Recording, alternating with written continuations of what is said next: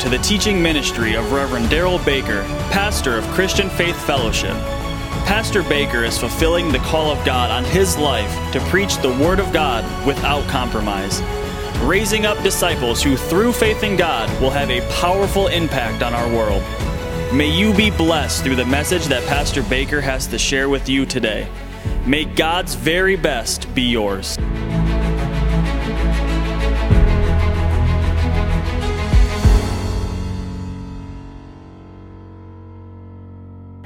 So Second Corinthians chapter 2 is another verse we're going to add to this series on knowing that as his sheep, if we are yielded and submitted to him, what do we do? We hear his voice. That comes from the foundation verse, John 10 27. Jesus said, My sheep hear my voice, I know them, they follow me. So if we hear his voice, that means we're submissive and we're following. A lot of Christians don't hear his voice because they're not submissive. Remember, we learned Wednesday night? How about that psalm from Wednesday night? You don't fear the Lord, guess what? He can't instruct you.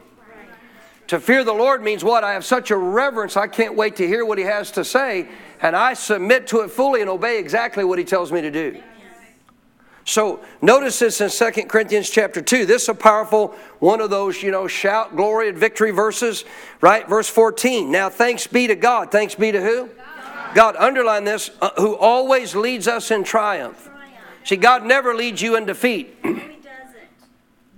He's never led anybody to be defeated ever. He's never led anybody to in any way fail. He's never led anybody in any way to not accomplish and walking out what He has for you, which is to overcome. He's never done it. God's never, say never. God's never led anybody in defeat. God leads people in triumph. God leads people in victory. Why? He's a victory God. I said he's a victory God. You're not excited you serve a victory God? Yes, I am. Notice this. He always, say always. always. So it's not on occasion. Sometimes he leads us in triumph, but sometimes we, he leads us in defeat. No. No. Go back to, you know, go back to Joshua fighting with the Philistines, Moses up on the mountain, and you know, Aaron and Hur standing there holding up his hands, and as long as they did what God said, who was leading them? God was. What happened? Victory. The moment they stop doing what God said, they're not being led by God anymore. Guess what happens? They start getting defeated. Your triumph or your defeat is based on you, not God.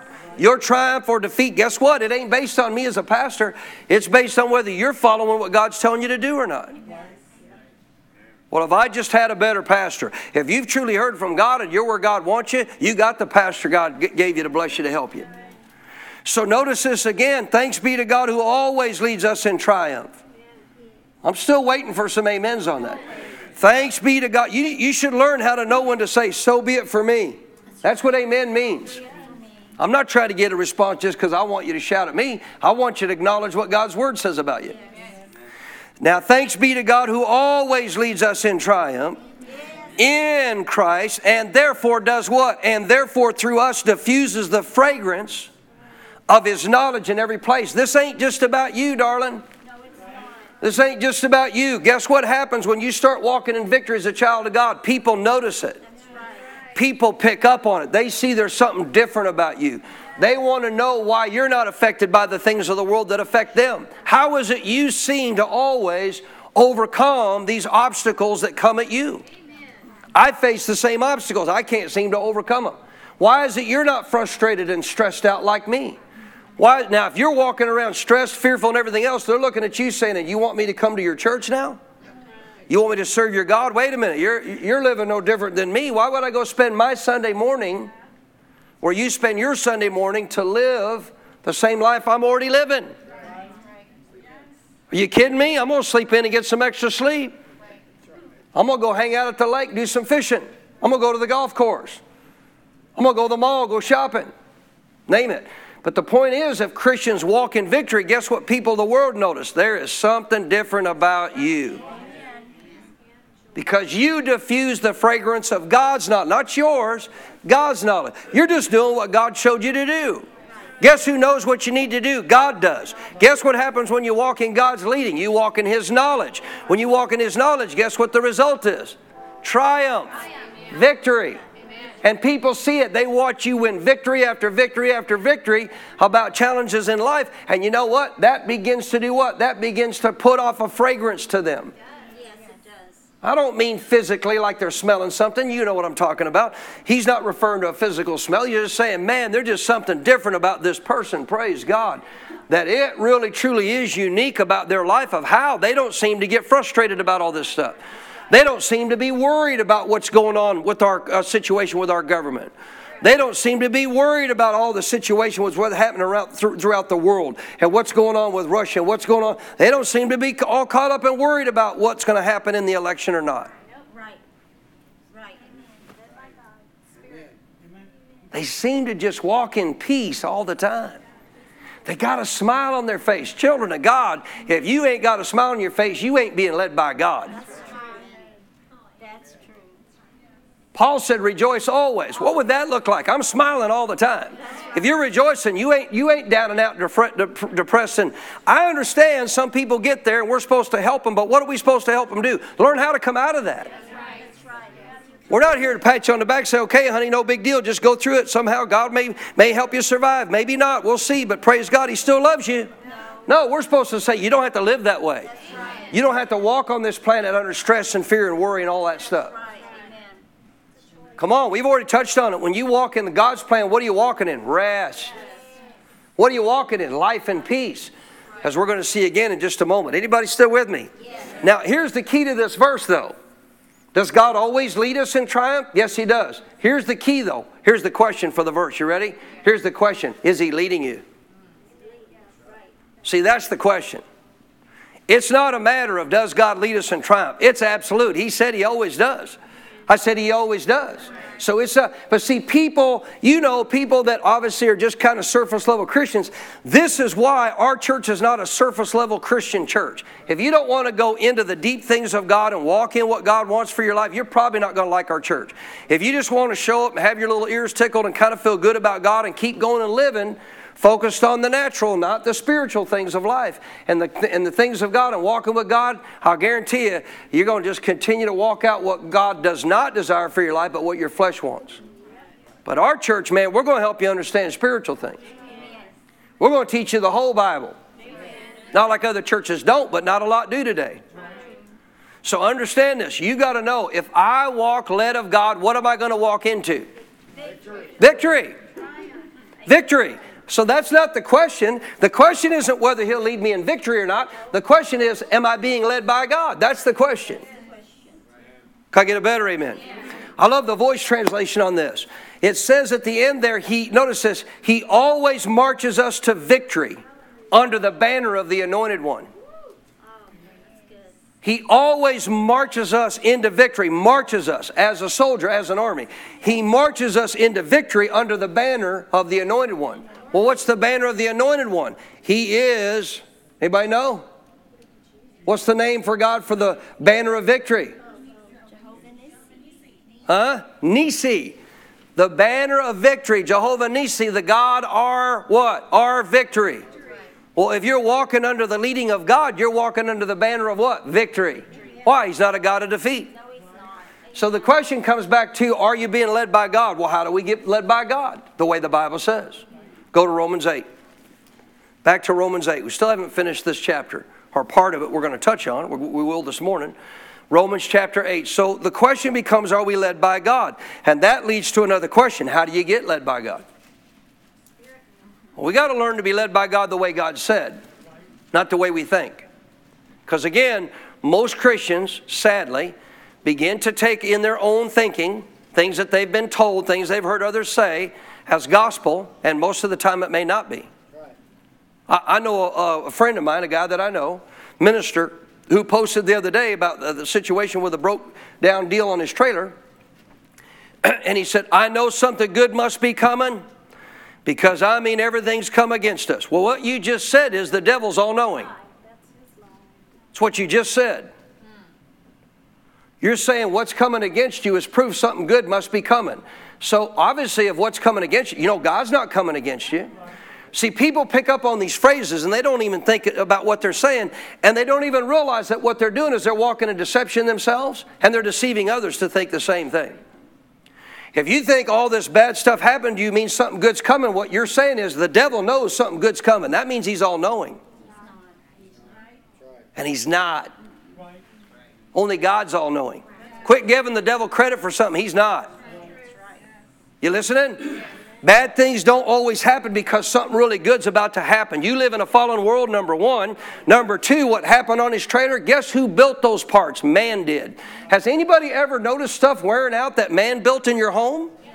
Anybody had any parts on your car wear out?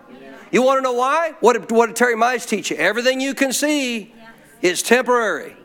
It's not permanent. It's not eternal. Well, you know, God in the wilderness, man, He saw to it that the children of Israel clothes didn't wear out. You know why? They had no clothing store, they had nowhere else to get materials. He had to sustain them supernaturally to get them through the wilderness. I'm not saying He couldn't do that, but I'm just telling you, stuff wears out because man made it. You listening? Guess what your battery in your car is not going to do in Texas and the heat in the summer and the cold in the winter? It ain't going to last forever. Guess what's going to happen? Like it or not, guess what's going to happen one day? You're going to go out to your car to turn that little key, and you know what you're going to hear? Clunk. Oh man, something good must be coming my way. Praise the Lord, because all this bad's coming against me. Like the devil drained your battery. I didn't know the devil was the battery drainer. Can I help you what the battery drainer is? It's the weather in Texas. Going through this kind of heat, running that AC on your car all the time. Any idea how difficult that is on your battery day in and day out? So I'm just trying to explain something to you. You got to learn to walk in relationship in following God the way God said to, not the way you think, not the way somebody else said. God does not lead you in life in any way, shape, or form by anything external. Never, ever, never under the New Testament. If you believe that, you can still be misled by Satan. He did it in context to one person in the Old Testament with a fleece, and he only allowed it simply because he had to get Gideon to fulfill a job that he needed him to do, and Gideon didn't have the Holy Spirit. But under the New, this is why we have to interpret the Old Testament in light of the New. Let me give you a Kenneth Hagin quote. You may not like it, it's the truth. The Old Testament was written for spiritually dead people. Why? They're not spiritually alive. You are. The New Testament was written for spiritually alive people. We learn stuff from the Old Testament. I'm not, I'm not a discounter of the Old Testament. This isn't like, well, that's Old Testament. We don't adhere to that. You kidding me? There's a lot of stuff that you can learn about God, about things you should do, shouldn't do, because of the Old Testament. Shouldn't be like the children of Israel who rebelled against God. You should hear and do what God tells you. Right? Even Hebrews chapter 4 tells you that refer back to the Old Testament. So I'm not talking about we throw out the Old Testament, not at all. But you got to understand, you don't go by the leading of the Old Testament under the New. The prophet's ministry under the Old is different in the Old Testament than the New. Because the prophet of the Old Testament was one of the only ones that was known as a seer, given the Holy Spirit by God to show people what they needed to do. You now have that Holy Spirit. You don't need a prophet. There's nowhere in all the New Testament says you're led by prophets. They can confirm what you already know. See, this is the problem with a lot of New Testament Christians. They run into every service where there's a prophet somewhere, they want to get a word. Oh, you're going to get a word, honey, but it probably won't be from God. Because if you're seeking one and you're not seeking to hear for God yourself, I will guarantee you what, Satan will many times oblige you. And these many so-called prophets today, how many, how many prophets did Jesus say in the last days would be false? Many. many. Are you in the last days yet? Yes. Guess what? They ain't coming. No, they're here. They're already here. You better know who they are. I don't mean like go find out, listen to them, follow them, see if they're right or not. No, you better recognize there's many false prophets. Like a better amen. God doesn't lead through circumstances. He's not a whack a mole God. Well, you're going the wrong direction, so I'm going to cause your car to break down. I'm going to do this. I'm going to whack you. I'm going to whack you on the head, and I'm going to show you that you're going the wrong direction. No, He's going to deal with your spirit, not your natural circumstances. Amen. Understand He doesn't lead you by natural circumstances. He doesn't open and close door. You ever pray? You ever done this prayer? Oh, I have. I have. I'm, I'm just going to admit to all the dumb things I did before I knew how to be led by God. God, if you want me to do this, just open the door. Now, if you don't, just close the door. And I'm going to tell you what the devil hears what you just said. And if the devil don't want you to go through that door, he'll close it. Because he influences far more people on the earth than God does. You ever notice that? I said, you ever notice that? He has a greater influence on far more people on this earth than God does. Unfortunately. Right? Or the door could open. Woo! It must be God. I have an open door. And the devil's saying, Yeah, come on. Come right on in here. Are you listening? God don't lead by open and closed doors. Well, the Bible says he'll open doors no man can close. Yeah, if he actually has a way for you to go and you're being led by the Spirit according to the Bible, guess what the devil can't do? He can't stop it. Shout amen, somebody. That's a shout.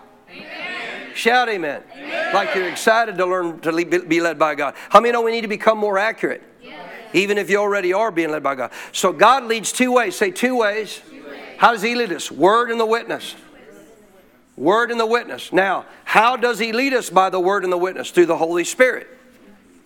Through the Holy Spirit, through what? Our spirit not your brain. God don't lead you to your brain. He leads you to your spirit. Even through the Word, He does so by the Spirit. The reason a lot of people aren't led by the Word is because the Spirit isn't revelation to them. They won't take the time to do what they need to to get that Word alive in their spirit, man.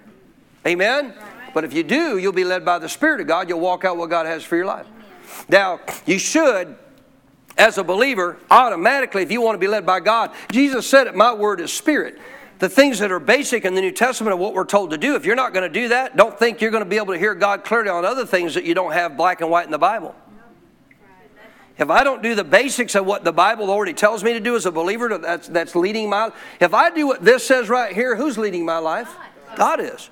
But if I don't do the basics of what this says I'm supposed to do as a New Testament believer, and I want to hear from God about other things the Bible doesn't tell me about, you're not focused on spiritual things. You're focused on carnal things.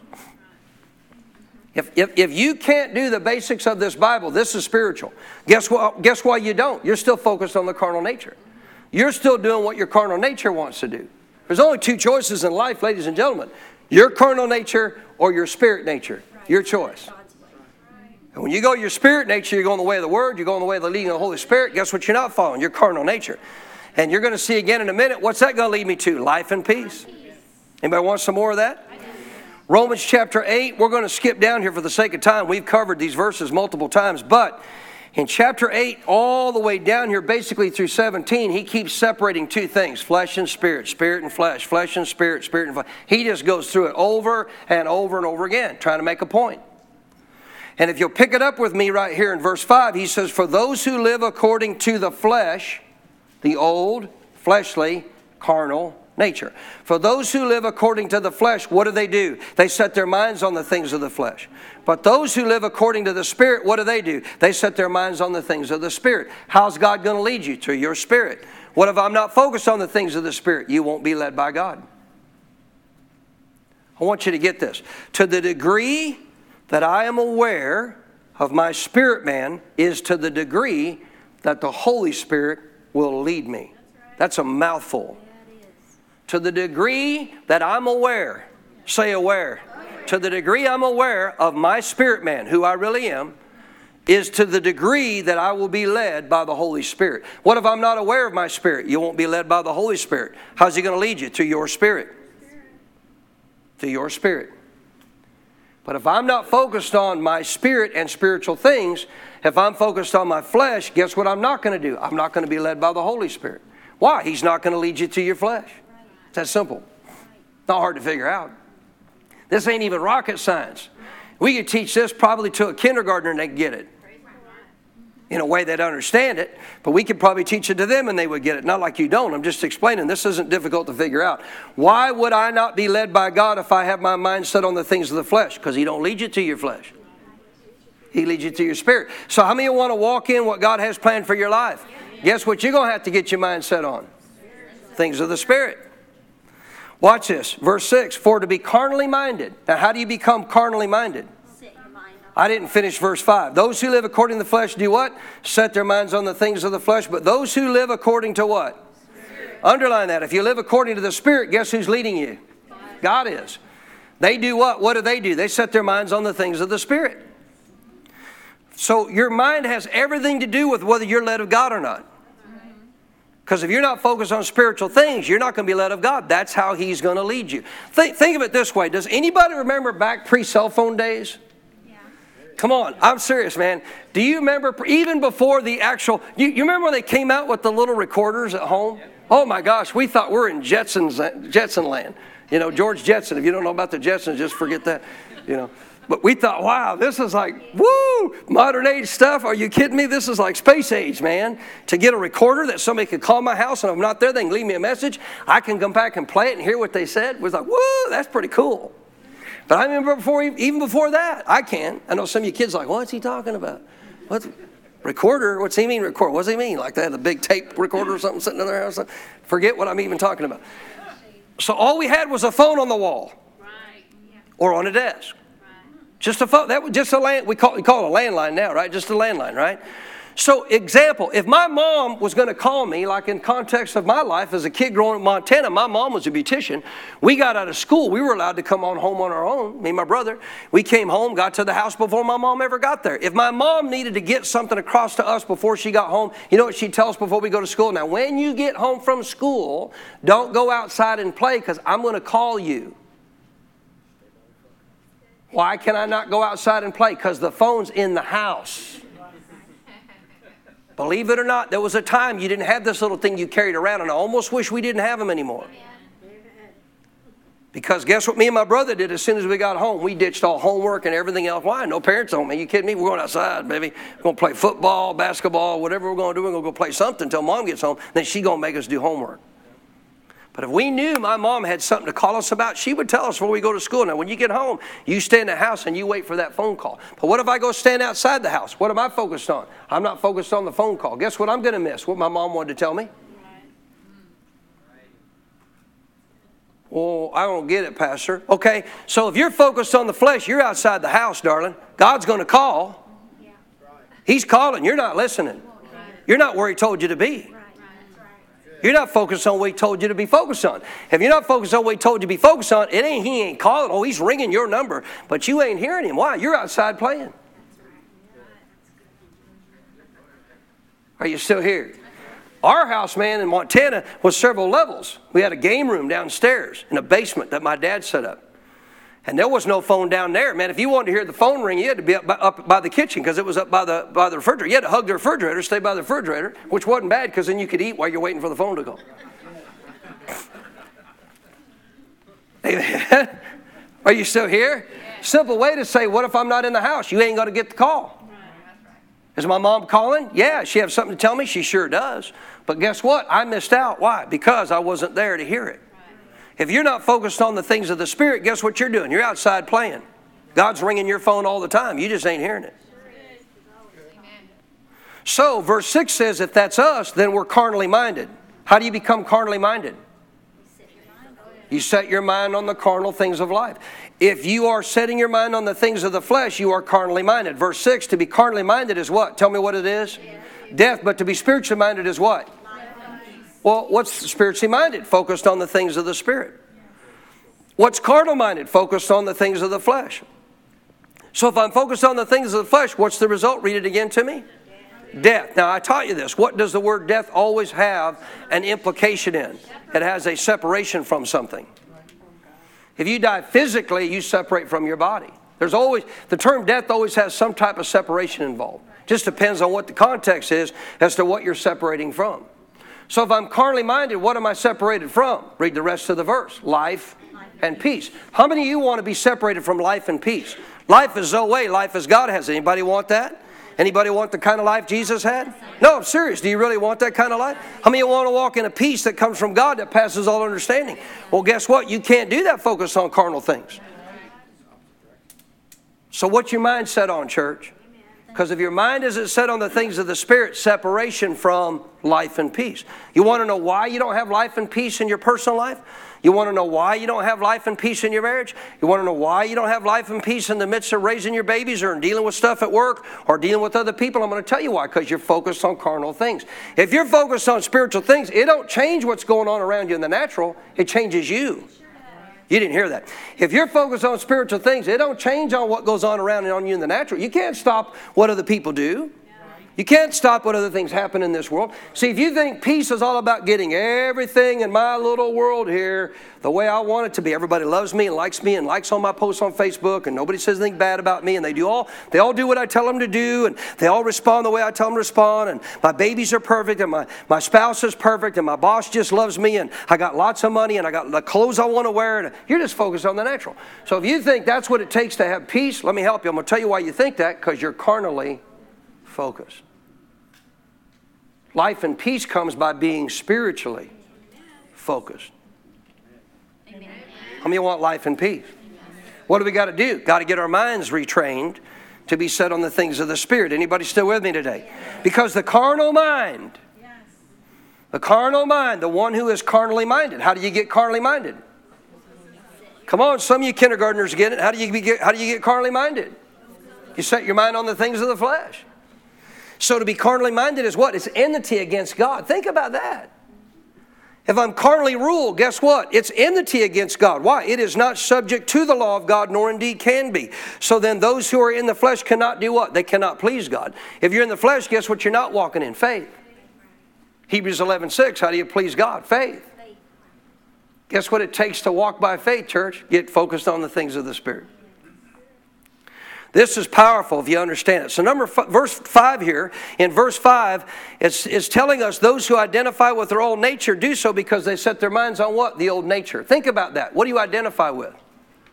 See, if you see yourself as defeated, if you see yourself as less than powerful, anointed by God, if you don't see yourself as more than a conqueror, etc., which the Bible says you are, what are you identifying with? You're not identifying with your new nature. You know why a lot of Christians don't identify with their new nature, who they are? I'll tell you why. Their minds are set on the old nature. So, verse 5 is saying if your mind is set on the things of the flesh, guess what you're identifying with? Your old nature. Guess what's going to rule you? Your old nature. You're still here? Verse 6, though, tells us if we're spiritually minded, it results in what? Life and peace.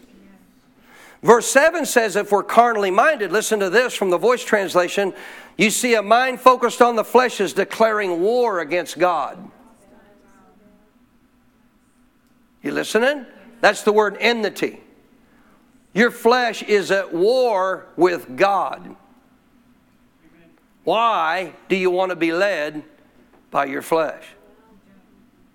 When your flesh is at war, thus saith the Bible. I'm not, I'm not making this up, folks. Some of you look at me like, is that really true? Read it right there in verse 7. The carnal mind is enmity against God. How do you become carnal minded? You got your mind set on the things of the flesh. He just told you that in a couple verses before that, 5 and 6. You see, a mind focused on the flesh is declaring war against God. It defies the authority of God's law, His rule in your life. You're not submitting to what He tells you to do. Listen, and it's incapable of following His path. Incapable. you can't follow God's path by being ruled by your carnal nature. How do you get ruled by your carnal nature for about the 18th time this morning? How do you get ruled by your carnal nature? Your mind is set on the flesh. What's your mind set on? You got to ask yourself. Because if my mind's set on the things of the flesh, guess what? I'm at war with God. Not spiritually. My flesh is. My flesh will not submit to God. My flesh will not do what God wants me to do. My flesh is going to make me sleep in on Sunday morning. My flesh is not going to cause me to pick up the Bible and fellowship with God. My flesh is going to do what? Flesh out. Why don't we just go to the refrigerator, get a bunch of stuff to eat, sit down and just plop in front of the TV? Who needs to read the Bible? I'm born again. I don't need to read the Bible. Well, that's what your flesh thinks. Why? Because your flesh is at war with God. You really want to follow the one that's at war with God? Think about that. How many, want to, how many want to follow after the one that's at war with God? I don't. Verse 9, but you're not in the flesh, but in the Spirit, if indeed the Spirit of God dwells in you. Well, there you go, Pastor. I'm not in the flesh. Spirit of God dwells in me, and if anyone does not have the Spirit, of course, of Christ, he's not his. The actual reading of the verse, because of the context, is clear, and you can go look it up in the Greek. You know what it says here? It says that those who are born again no longer have to be under the rule of the flesh. Why would he tell you all the verses before that? That if you set your mind on the things of the flesh, you're still carnally ruled. If you set your mind on the things of the spirit, you're spiritually ruled. Why would he say that and then say you're not fleshly ruled? That's not what he's saying. That verse is saying you don't have to be.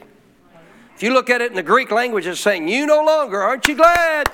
You no longer have to be carnally ruled. And if you're not carnally ruled, guess what that means? Life and peace.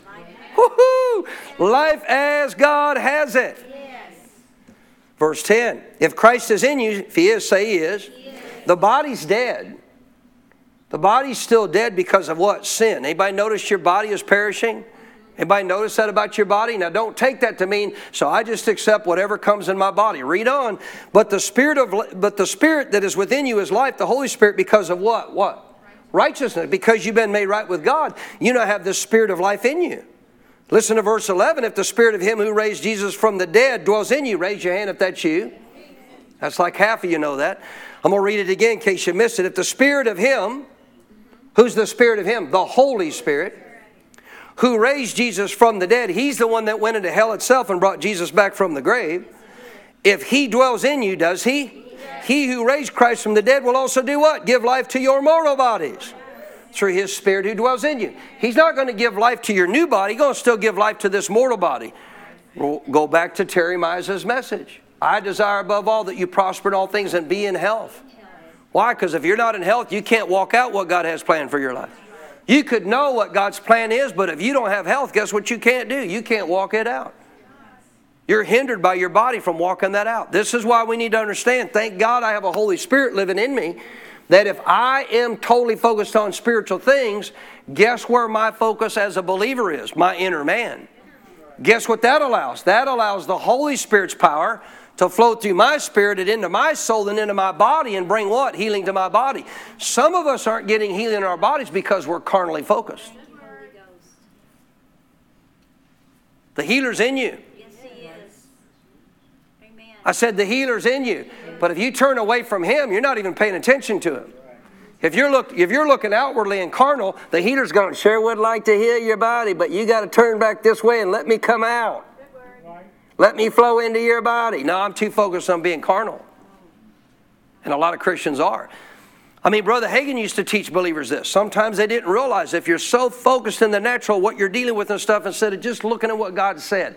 If you look at what God said instead of your body, what are you looking at? You're looking at spiritual things. His word is what? Spirit. And if I can get you to focus on that and recognize that and acknowledge that and get your focus off your body, off your natural body, guess what I can do? I can get you turned inwardly. And the Holy Spirit has no problem bringing His power in your body to heal your body. He don't lack the ability. What does He lack? Availability. But He's living in you now. That don't excite you? Say, the healer's in me. 12, we're moving on. Therefore, brethren, we're debtors. Not to the flesh to live according to the flesh. I owe no debt to the flesh. The flesh did nothing to get me born again. The flesh did nothing to redeem me. My flesh did nothing to get me right with God. That was all on Jesus.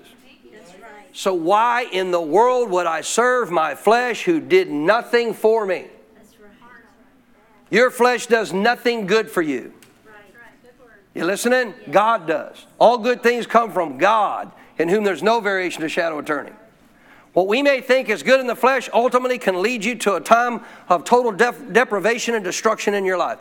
Oh, the, the way that seems good to a man leads to destruction. Thus saith the Bible. Not God's way.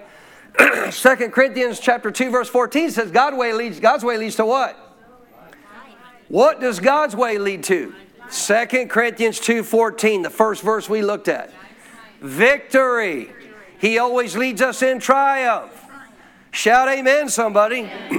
so again, he says, Brethren, we're not debtors to the flesh to live according to the flesh. Why? It didn't redeem you. it didn't deliver you from what obviously Satan put you under bondage to. But Jesus did.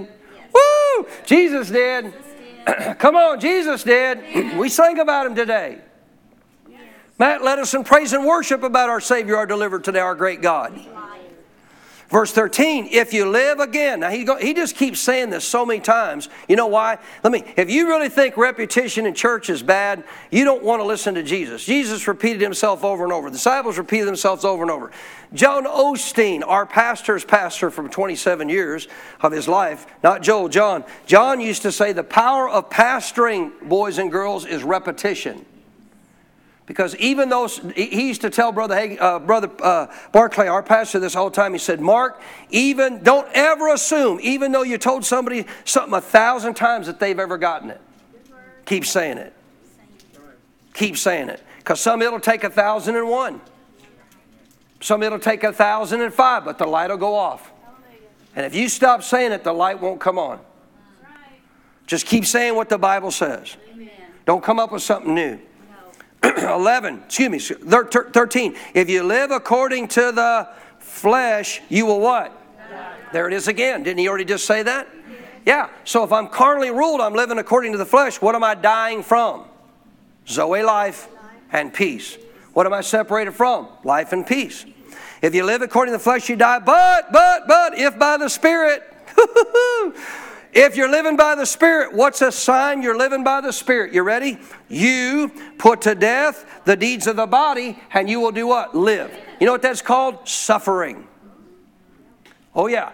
You, you put the deeds of the body to death, let me help you. That's called suffering. You're going to see tonight you and I are to walk in the same suffering Jesus did. You know what Jesus called his suffering? When he actually went to the cross. He told his disciples, you can read it for yourself. He's at the Passover meal. He says, I'm about to enter into my suffering. Jesus said it. You and I are supposed to suffer just like Jesus suffered. That don't mean go get crucified on a cross. What were they going to do to Jesus after that Passover? They were going to nail his flesh, not his spirit, to the cross. Painful. They were going to beat him with a cat of nine tails in the flesh, not his spirit. Painful. They were going to put a crown of thorns on his physical fleshly head, and blood was going to flow out. Painful. Now, guess what? You walk in as a suffering as a child of God. You don't now let your flesh rule because Jesus delivered you from your flesh. That's painful. When your flesh don't get its way, it's just like a little kid. It's like a little kid you take to the store and they see that little snack. Oh, mama, I want it. You know what wants it? Their spirit don't. Come on, some of you adults do this. your spirit don't want that. You know what wants that? Your flesh wants that. Woo! Is Walmart smart or what? They now got Krispy Kreme right next to the checkout. You know what wants Krispy Kreme? Not your spirit. Your spirit ain't saying, get it. No. Holy Spirit ain't saying, go ahead. Yeah, let me lead you to the Krispy Kreme today. No. You know what leads you to the Krispy Kreme? Your flesh does. You know what happens when you tell your flesh no? Don't like that. Uh, you throw a fit, just like a little kid in the store. We got so many Christians throwing fits and they don't even realize it. And when you throw a fit, instead of doing what? Rising up as a spirit being and telling your flesh to shut up, guess what you often do? You, you actually do what your flesh wants. And when you give in to your flesh, you know why you do it? Because you're focused on it. I knew that would be real popular. Read it again. Verse 13. You ready? If you live. If means it doesn't mean it's automatic. It means you got to do it. If you live according to the flesh, you will what? So, how do you do that? How do you do that? How do you live according to the flesh? For about the 20th time tonight? Today, set your mind on the things of the flesh. But if you live according to the Spirit, how do you do that? Set your mind on the things of the Spirit. What, what, what will happen? Read the rest of it. What will happen? You will put to death the deeds of your body, and therefore you'll what? Live. Meaning what? My body ain't going to get its way. Come on, somebody. I want to punch him, but my spirit says no, so I'm not going to. You listening? I want to fight back, but the Bible says forgive him, so I'm going to tell my flesh to shut up. Your flesh is going to say, No, I want to cuss. I want to holler at him. I want to scream. I want to fight back. And your spirit says, Nope, walking in love. Putting to death what? The deeds of your body. And what will you do? What will you do? You Last part of the verse, what will you do? You'll walk in Zoe life. Come on, 14. For as many as are led by the Spirit of God, these are what? Tell me out loud. Sons means we are submitted to the Father and He is leading us. Who is submitted to the Father in whom God is leading? Those who are led by the Spirit of God. How's the Spirit of God going to lead you? Not to your carnal flesh, not through natural means. He's going to do it through your spirit. You better learn this. 15, for you did not receive the spirit of bondage again to fear. Say, thank you, Jesus. Why? You received the spirit of adoption by whom we cry out, what? Abba, Father. The, reason fear was so easy for a person to fall into before being born again is because guess what their, fear, their spirit was filled with? Fear. But not no more. I said, not no more. There ain't no fear in you. No, we now have a new spirit in us. Come on. And the Holy Spirit who cries out and lets us know, I've been adopted, I've been brought into the family. I now have a new daddy, Abba, I have a new father. And that Father, 2 Corinthians chapter 2, 14, if I let him lead me, will always lead me to triumph. Amen. And I should get excited about that. Amen. 16, how does the Spirit lead us? Oh, I'm so glad you asked. It took me, what, 10 parts of this series now to get to this point. My part 10, where am I? Part 10 today, yeah. Uh, notice this. The Spirit Himself, underline it, bears witness with our spirit, not our carnal nature. He does not bear witness with what you see with your natural eyes. He does not bear witness with what you hear with your natural ears. He, remember, we read those verses in Corinthians eye has not seen, ear has not heard. Natural, natural. The things that God's prepared. But this is why we have the Holy Spirit. Remember those verses we touched on? Several weeks. Why do we have the Holy Spirit? To know the things. Woo! To know the things. We've been freely given. Zoe life costs you nothing other than a decision to say, I'm not focusing on my flesh. I'm focusing on my spirit, and I get Zoe life that He already purchased for me. Any amens on that? So again, 16, the Spirit Himself does what? He bears witness with our spirit, and in these verses, that we are what? Children of God. How do you know if somebody's born again? They got to have that inner witness. Because once you're born again, that Holy Spirit inside you is giving. The word bears witness with means a joint or co witness. A joint or co. Come here, Justin. Come here quick. A joint or co witness, okay? So if Justin's standing here next to me, who is, let's say he represents the Holy Spirit, so he's living in me. So guess what? Everywhere I go, guess who's going with me? Holy Spirit. Now, I don't mean I'm paying attention to him, but he's there. I said he's there. He's a good representation of the Holy Spirit, ain't he? Strong. So the Holy Spirit is with me everywhere you go. Correct? And the Holy Spirit bears witness with what? What does He bear witness with? He don't bear witness with my eyes, my ears, anything in my outer man. He bears witness with my spirit on the inside. It's a co-witness. Guess what I got to become aware of? Say it. I got to become aware of my spirit. Why? Who's the Holy Spirit going to bear witness with? I'm not hearing directly from the Holy Spirit. Don't get wrong. Don't get mad at me. I'm not as a as a context, quote unquote, in my soul, mind, will, and emotions. I'm not hearing directly from the Holy Spirit. Who is? My spirit man is. And my spirit getting co-witness from the Holy Spirit, whether I'm doing what's right or not, can now do what? Through my spirit, I can relay that to my soul, mind, will, and emotions, and know that I'm following God. If I go off a direction that isn't God, guess what the Holy Spirit, come on, Holy Spirit. If I go off a direction that isn't God, He didn't leave me. But guess what He won't do? He won't bear witness that I'm going the right way. What do I got to look to? My spirit man. If I look to my spirit man, how am I going to hear God? Through my spirit man. Through the co witness of the. You're going to see tonight the disciples are going to show you that not only did it seem good to us, but it also seemed good to the Holy Spirit. When they, seemed, when they said seemed good to us, our spirit. But how did they know they were on the right trail? Because we have a co witness. Because not only do I have a knowledge in my heart that that seems right, but guess what else I have agreeing with that? See, once you have the agreement of the Holy Spirit, guess what you know? I'm on the right track, baby. I'm going right where God wants me to go, doing right what God wants me to do. Because it's a joint witness. We're not following directly, don't misunderstand me. We're not following directly the leading of the Holy Spirit. We're following the leading of our spirit man, who gets a co witness from the Holy Spirit. Thus saith the Bible. Thank you. So, what it's saying there is, He bears witness with. Say, witness with. See, that the phrase there is a co witness, a, a joint witness, another witness. Not just one, it's another witness. So I want you to see this. Again, 16, the Spirit Himself bears witness with our spirit. We're children of God, and if we're children, what are we? No, tell me out loud. Like you're happy about it. If we're children, what are we? Shout it at me one time. What are we heirs of?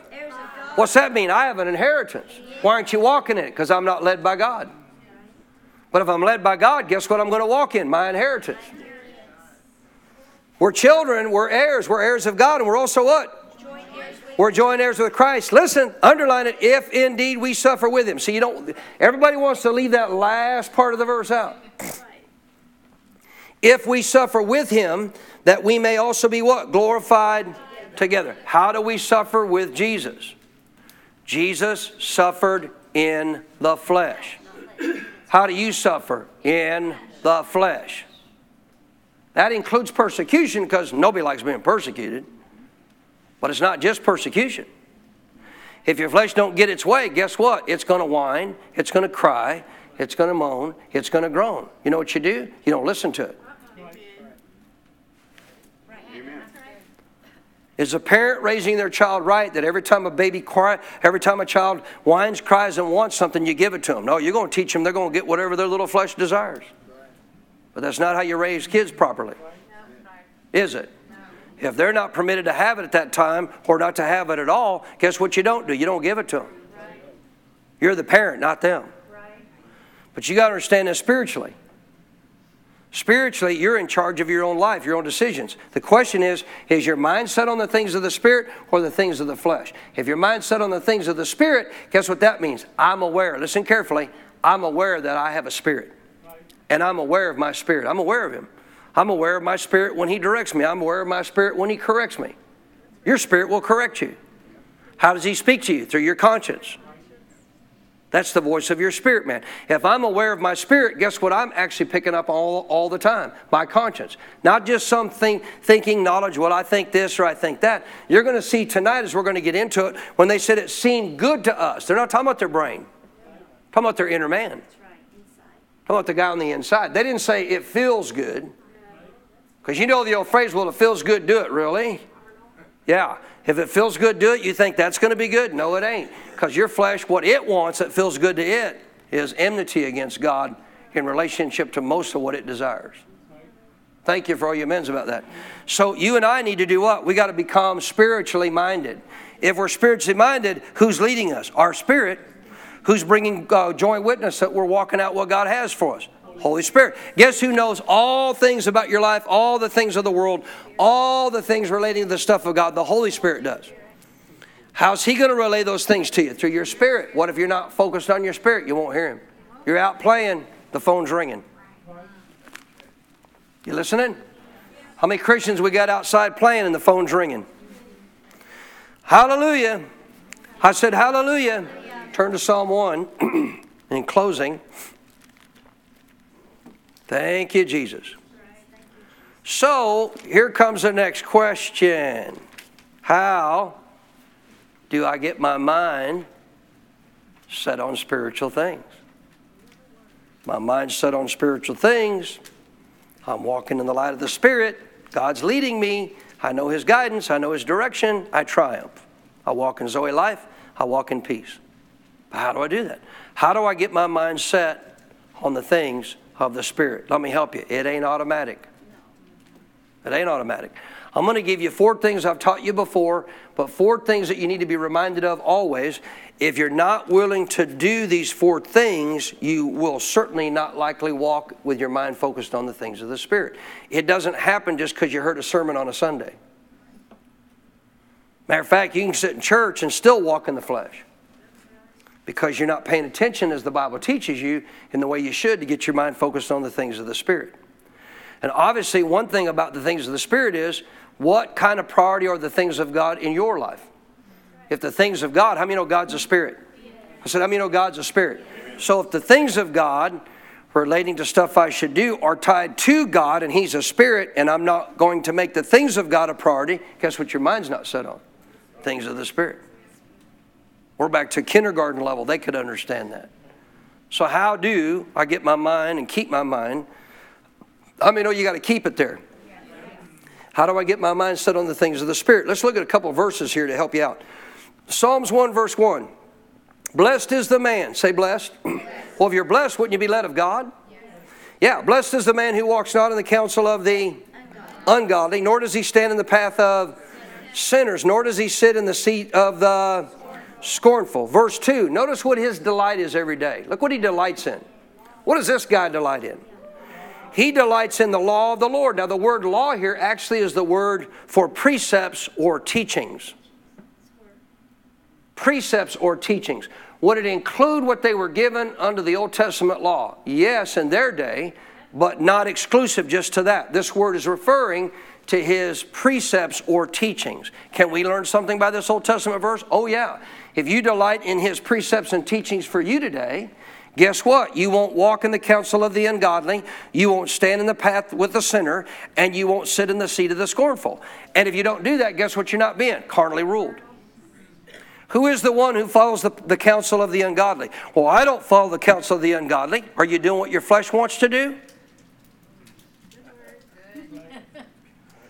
Some of you hadn't caught up with me yet. I don't walk in the counsel of the ungodly. Are you doing what your flesh wants to do? or what God wants you to do. If you're doing what your flesh wants to do, guess what you're doing? You're walking in the counsel of the ungodly because your flesh is enmity against God. You still with me? Nor do we sit in the uh, excuse me, nor do we stand in the path of sinners. We don't do what sinners do. Why? We're led by our spirit. Nor do we sit in the seat of the scornful because our delight, our delight, our delight. What do you delight in? Our delight should be in what? The, the actual teachings and precepts of the Lord. And in that teaching and precept of the Lord, read on, he does what? Meditates day and night. How many of you doing that? So if you're not doing that, your mind's not set on spiritual things. Your mind's set on carnal things. Well, I don't have time to meditate on that. You're meditating all the time, man. your, your little meditator, your little ponderer ain't just working when you're in Ponder, Texas. It's pondering stuff all the time.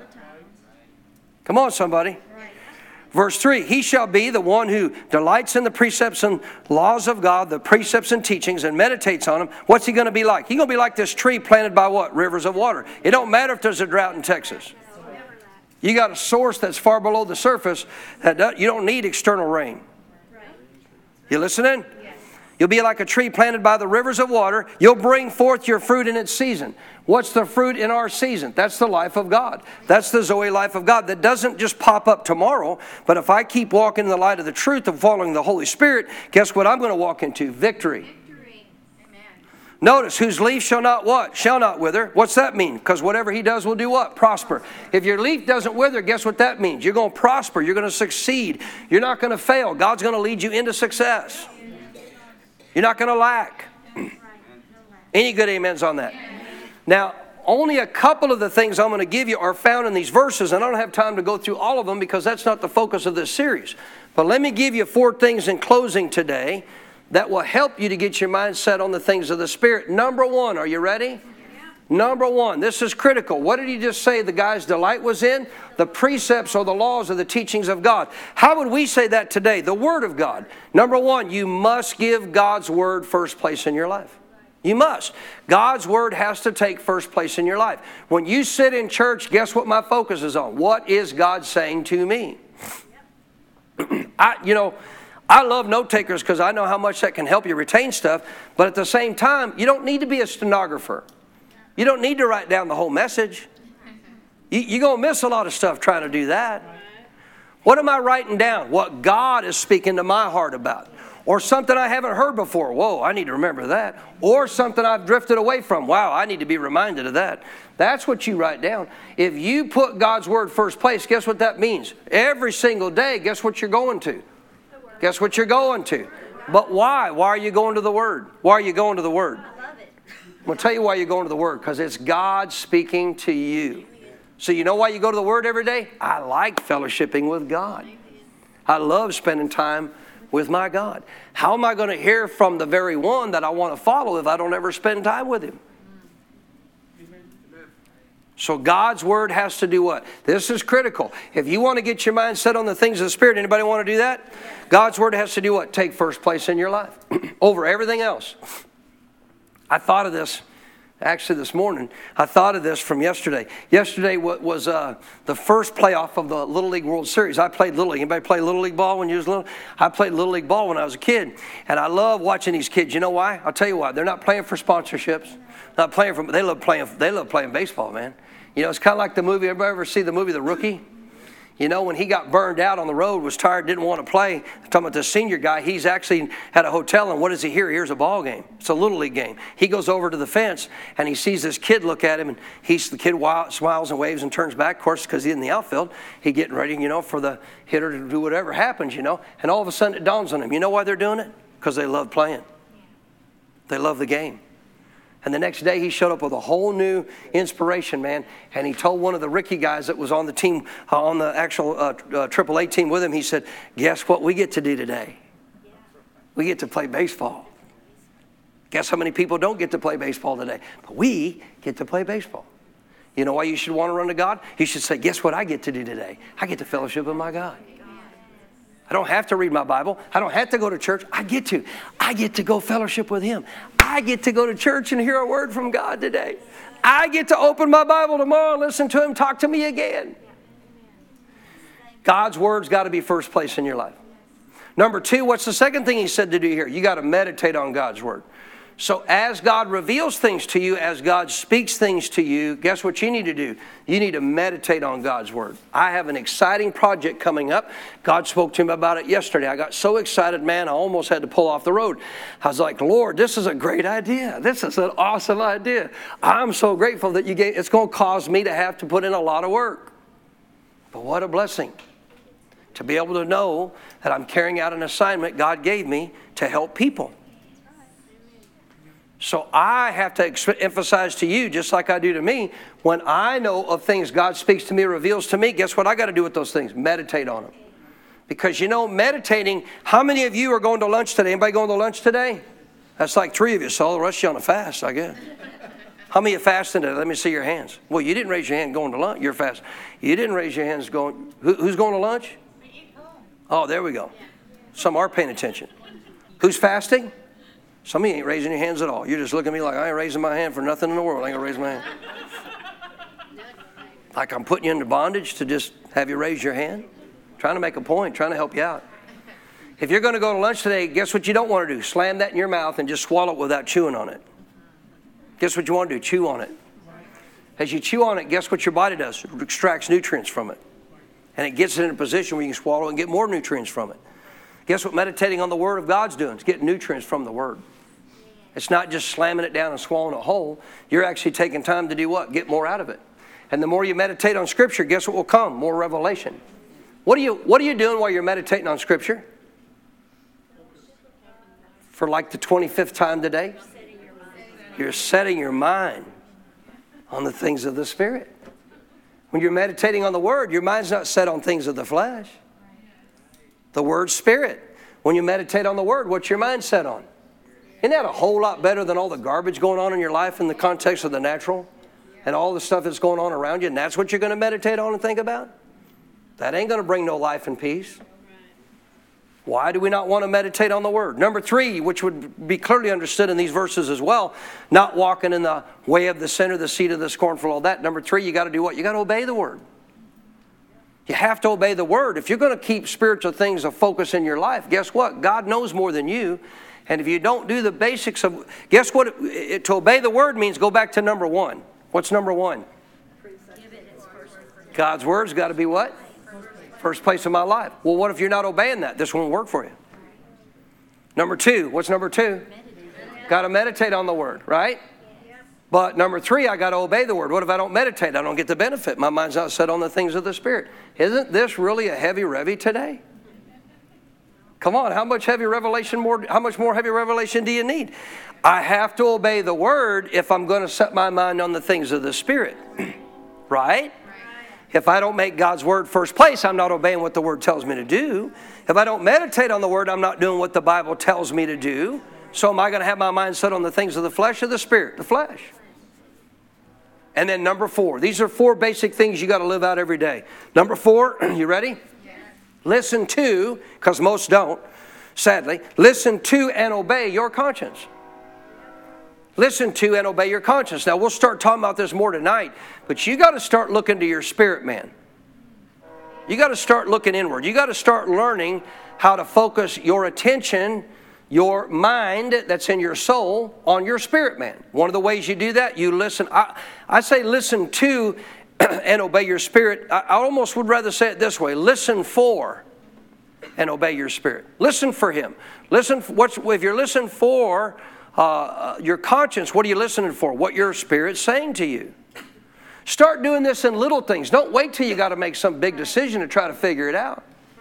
How about you sit down? Uh, how many going out for lunch today to a restaurant? Anybody? Mama is. Who else? Rip is.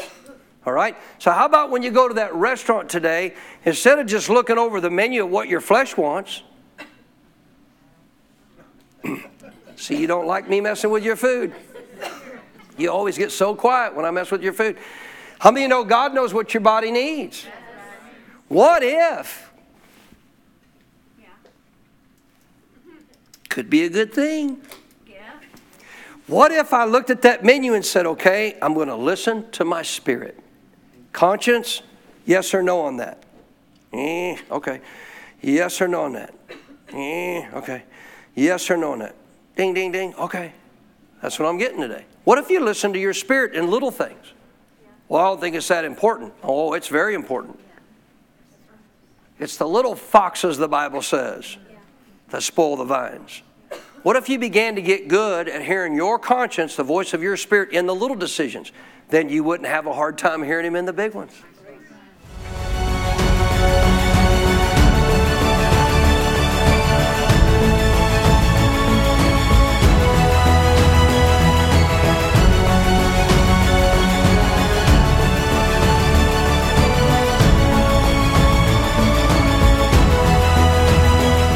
We pray that you were blessed by the message Pastor Baker shared with you today. For more spiritual resources that can help you in your walk with God, or to invite Pastor Baker as a guest speaker, just go to our website at cffchurch.com. You will find additional teachings by video, audio, and printed resources that will be a blessing to you. May God's very best be yours.